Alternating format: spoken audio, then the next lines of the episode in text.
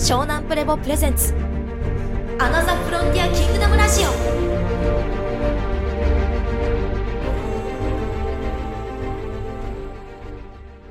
これは自分の認知する世界の情報が制限されているために誰かがこうあるべしと仕組んだ情報世界観をもとに自分の人生を選択し労働しているために。結局は自分の本質ではない。他人の時間を生きていく可能性が高くなることを意味します。はい、この産業を引いといてください。誰かがこうあるべしと仕組んだ情報つまり世界観マトリックスをもとに自分の人生を選択し労働しているために結局は自分の本質でいいです。ここが一番大事。他人の時間を生きていく可能性が高くなるんだよ。電通のあの女の子は電通の社長の時間を生きてたから死んじゃったんだよ。自分らしい人生自分の時間生きてたら死なないよ。生きる喜び満たされてる。元気だよ。体はどんどん気が舞ってくるよ。人と会いたくなるよ。人とつながりたくなるよ。っていうことなのよ。僕らはそれを持ってるの。そのセンサーは5ポイントを下腹重心といって丹田の部分にみんな持ってるんです。だから腹の声を声を聞けって教えてるんです。自分の頭に聞くな。お腹に来なさい。お腹があったかくなる方に行きなさいっていうことなの。それ以上でもそれ以下でもないっていう話につながっていきますんでぜひ聞いてください。はい。私たちの日常はその仕組まれた情報に従ってただ生計や自我を守るだけの日々です。これはある意味気楽な身分でもあります。戦争も気候も経済も自分らよりもはるかに情報解析の上手な一部の特権階級によって制御されてしまうので我々は彼らが認める範囲で食物も住居も職業も娯楽も恋愛も片落ちの教育も時には死生観さえも伝えられ操られていることを意識できないような高度な管理体制に突入しますっていう。我々は彼らの認める範囲で食物の住居も、えー職業も、えー娯楽も恋愛も片打ちの教育も時には死生観さえも今後も与えられます。スピリチュアリズムですね。持続できます。皆さんできますよ。2030年以降はもはや土庶民。我々はまあトランプさんの裏に人工知能の大統領がついても意識できないです。分かりません。本当のところどこなのか分かりません。だけど実際僕ら検索してそのもとに基づいて生活したり働いたりしてるんで全部情報は抜き取られるし王道されているのは間違いない。Facebook を毎日1日1回はチェックする人は必ず影響を受けています。あなたは人じゃない時間を生きてるかもしれない。自分じゃない時間を生きてる可能性が大です。よそこにもつながります。いいですか？なのでここも人事じゃなくてちゃんと自分事として今日聞いていただかないとあのまあ最終的にはさっきの無関心という関心なんですからね。行動しないという行動なんですからね。ところは、えーぜひ持ち帰っていただきたいなと思います。はい進めて。さらに滑稽なのは土庶民らは自分たちに意識があり何もかも自分の意思で選択して有意義にテレスハウスのドラマのように自己重要性を満たしていると仮想空間に酔い続けることが私たちの日常になるのです。はいそうなりますね。VR のおかげでなってきますね。はい。もはやバーチャルとリアルなリアルは等価交換可能なものとなるからです。しかしその裏では人工知能とその暗い科学の特権階級者たちが全てを見通し LED 工場で育成される人工野菜のように宇宙空間から地球を監視し私たち土庶民を育て飼うことになる旧火星文明再生計画が着実にマネーテクノロジーの最終形態として突き進んでいるのです。これは信じるか信じないかの話ではありません。こうして人類は完全に3つに分かれていきます。はい、ApplePay 持ってる方。持ってないあんまり。あのスイカやれるようにしてない？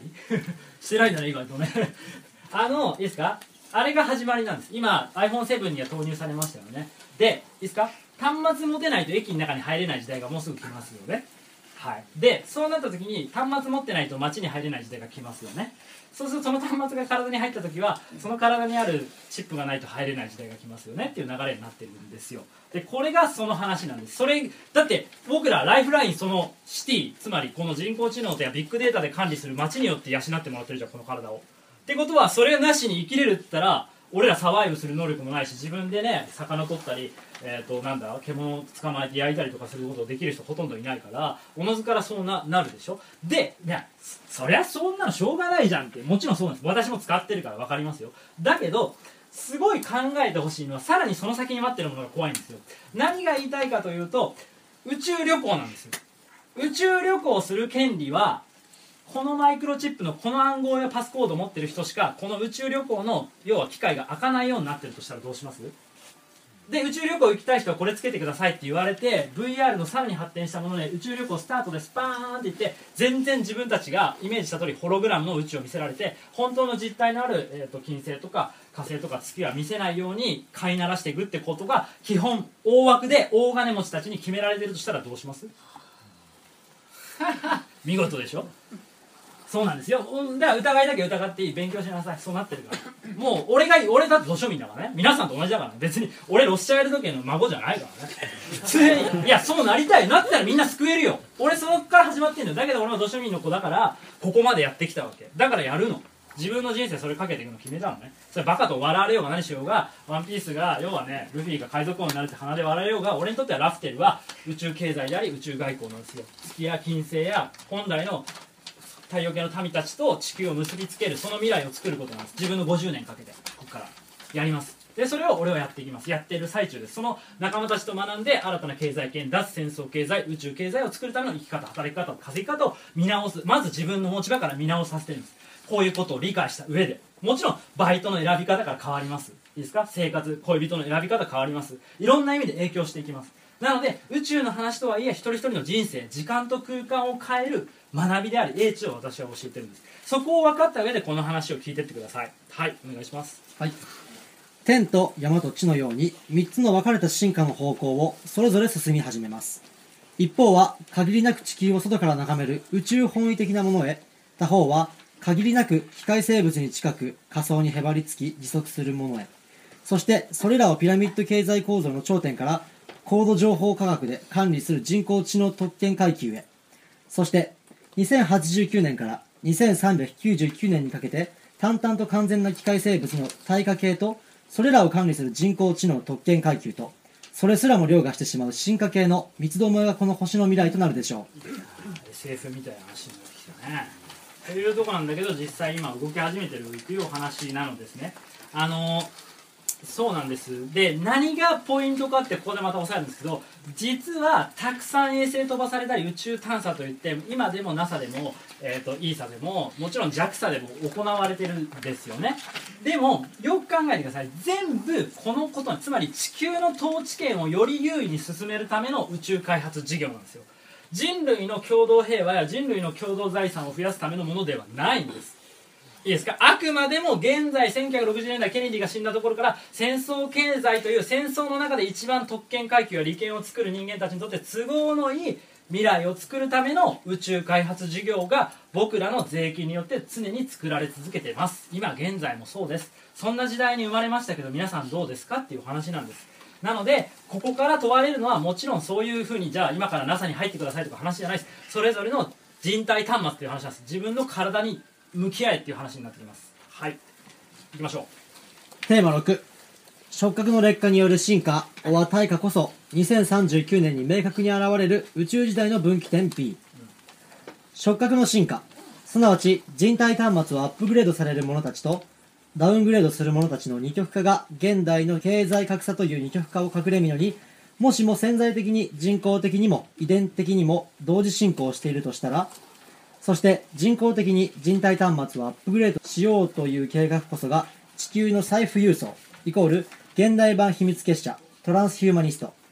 かっこ人体端末の触覚の光を否定する者たちが人工知能やナノテクの融合で作り出そうとしている旧火星文明再生計画テラフォーミングの裏の本当の意図だとしたらそして土庶民には Biometrics Application Programming Interface。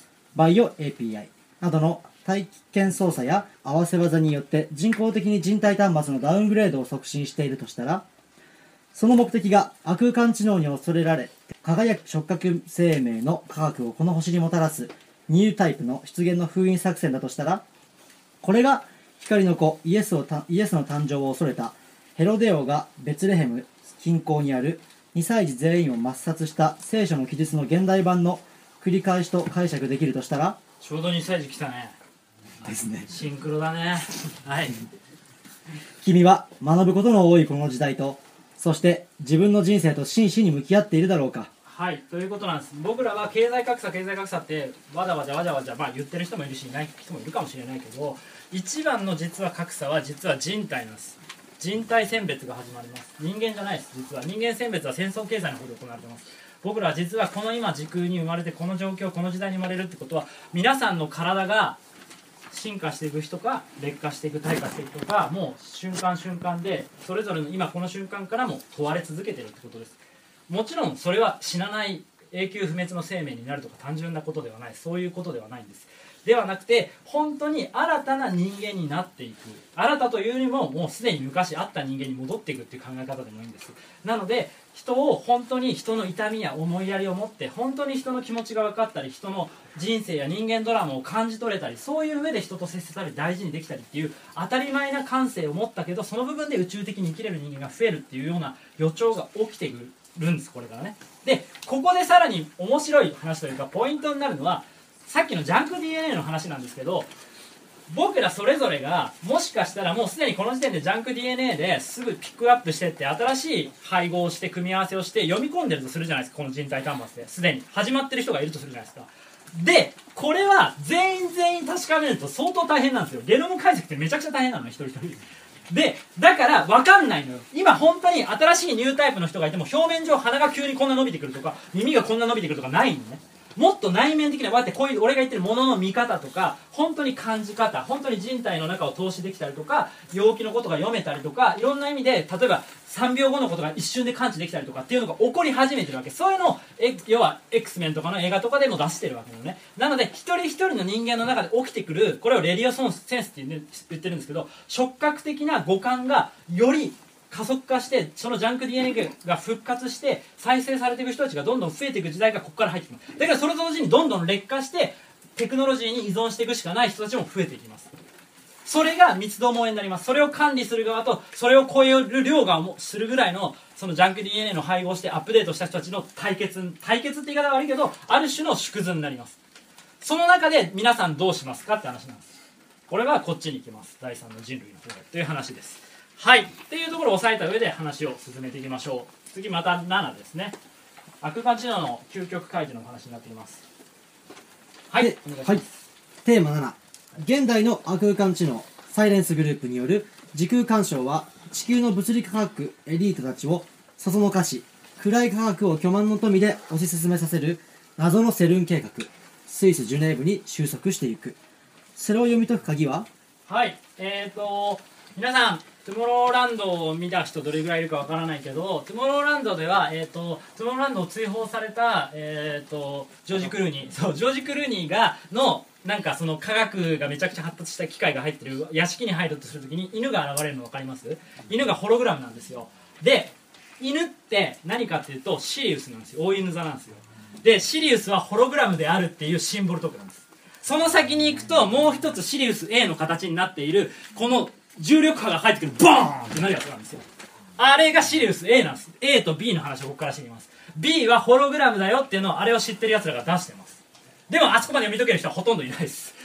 まず意味が分かんないです。偶然じゃないです。全部シンボルトークなんです。そういうものを開示してって僕らは人体選別が始まってるしそれを感知できるやつが次の時代を作るってことも分かっててそういう情報も出してるわけ。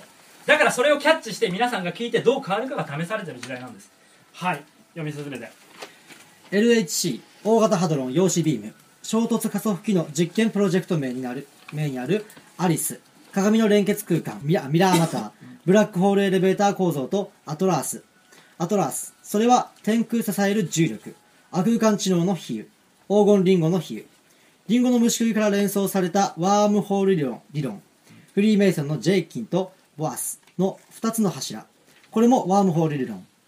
現宇宙と旧宇宙をつなげる儀式。生贄として9.11のツインタワー。2つの柱の崩壊。はい、あのアリスというのはアリスの鏡の国のアリスです。鏡というのは共造時空という意味なんですね。我々がつまりさっき言ったデビル生きた者たちと鏡を受けて時空干渉されてるってことをある程度理解した上でこの話を読み解くと見えてきます。そして先ほど言ったえっ、とジョージ・クリーンの屋敷に入った時に、えー、とあの女の主役の女の子が乱闘になった時にあのいいですか？この陽子ハドロンの加速器っていうのは輪っかになってるんですけどこれがバーンってやるシーンがあるんですよ。壊すんですよ。それもシンボルなんです。こんなもんいらねえよそして彼女が現れたことで確定的な未来が変わっていくわけですよ。明るい科学の方に進めば人は変われるってことを彼を解いていくわけじゃないですか。ジョージ・クルニーも暗い科学にどうせ人間は進んじゃうんだよ。バカなんだよみんなっていうふうになってるわけじゃないですか。だからもう一度まあ帰ったら見直してみて。面白いよ。そういうのがつながってたりもするからね。なんでセルの、えー、と画像とかも出るとそういう輪っかのものが出てきてそこに高速に当てて新しいブラックホールを作ろうみたいなことやったりもするからもちろんそれが善意の部分ではやってないなんて部分言ってるわけじゃないよ。全部が悪意じゃない。だけど善意と思いつつ悪意になってしまうってことが科学の歴史なのね。アインシュタインまさか相対性理論が原爆を生み出すなんて思ってなかったんだよね。だけどそうなっちゃう。人間の弱さや脆さがあるわけ。だから私たち次第なの。私たちが何を学んで何を知るかによってそして何に気づくかによって変わっていくの。いい？それが今の量子力学でも証明されてる我々が観測するものが我々の時間や空間に影響を受けてるってこと。を皆さんが知らなきゃいけない。だからこの人体から目に見えてる世界が自分の時間と空間に影響させ合ってるってことは理解しなきゃいけないこの瞬間も皆さんも俺に影響を与えるし俺も与えてるの。切り分けられない。お前はお前俺は俺っていうふうに簡単にはできないってことです。はいじゃあ進めて。テーマ8はい。ついに暴かれる。亜空間知能の時空干渉の真相。はい、これはまあある種陰謀論の究極クロニクルのまあ一部分にもなりますんでちょっとお聞きください、はい、いつの時代も実はこの地球ではこの亜空間知能の時空干渉によって上下対立同一化を繰り返し分割統治の黒歴史を紡いできた。連中の正体はズバリぬくもりこそが人体の光であり回転情報であったことを忘れてしまった者たち。はい、これ線引いといてください。デビルの正体リブズの正体は人体の光であり回転情報であったことを忘れてしまう。これを仏教では縁起という言葉で言われてます。我々は縁とつまりいいですか？種のない花はないんです。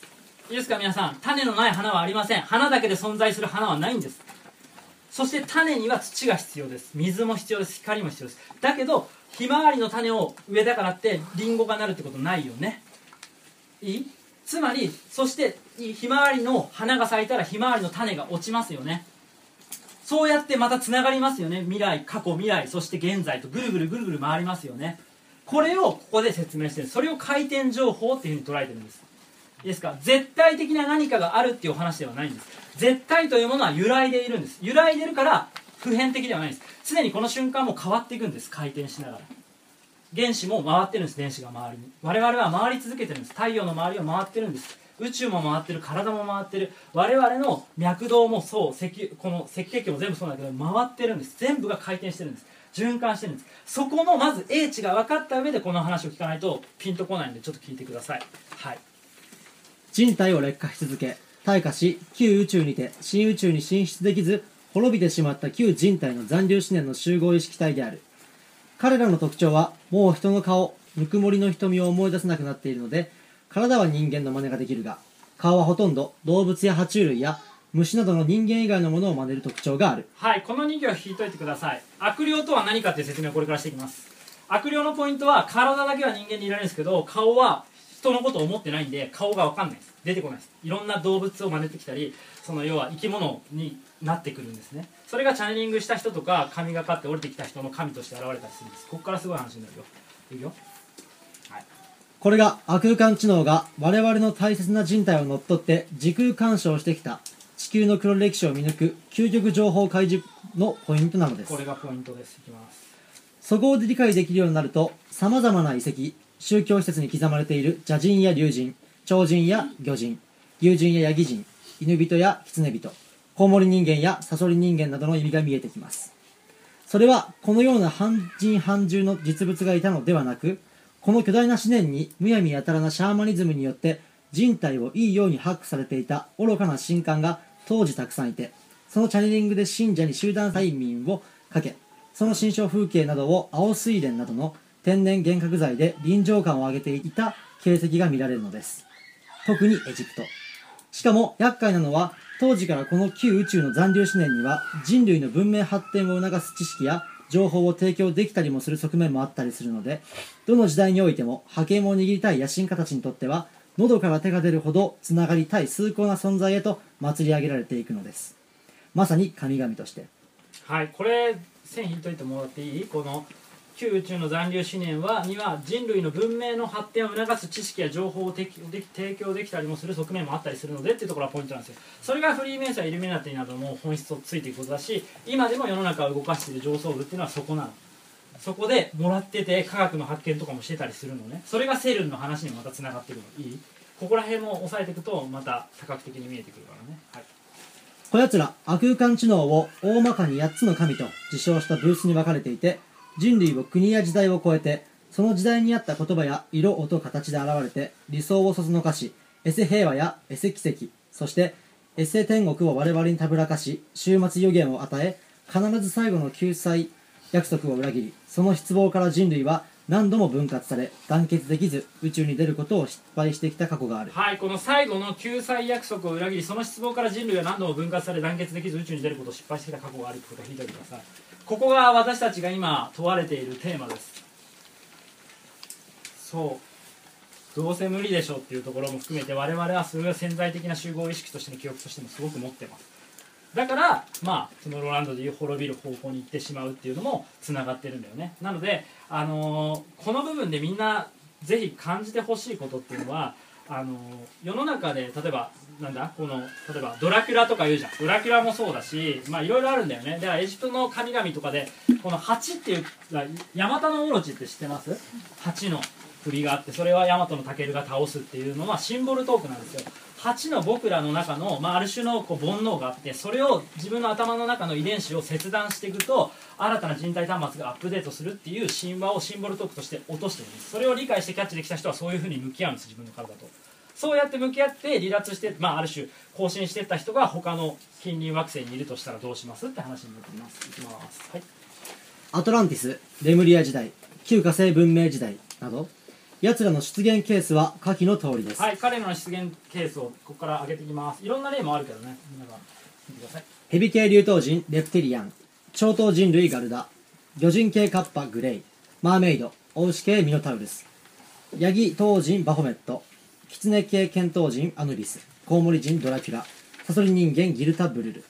などなど。そして近年そそのかされた人類発祥のマヤカシリウス重要説エージェントロバート・テンプルそして重力崩壊のブラックホール仮説宇宙論の生みの親チャンドラ・セカール博士白色矮星シリウス B の発見とねシリウス B ねはいシリウス星チャネリングモーゲンとイルミナティとのシンクロそこから読み取れる脳内亜空間海馬とブラックホールのつながりとチャネル。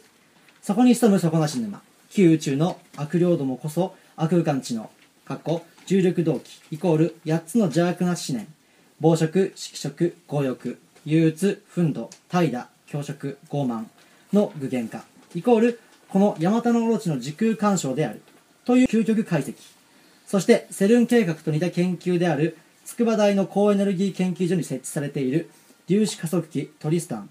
流体児英雄の死と対立する形でイゾルデ愛の呪縛という実験施設。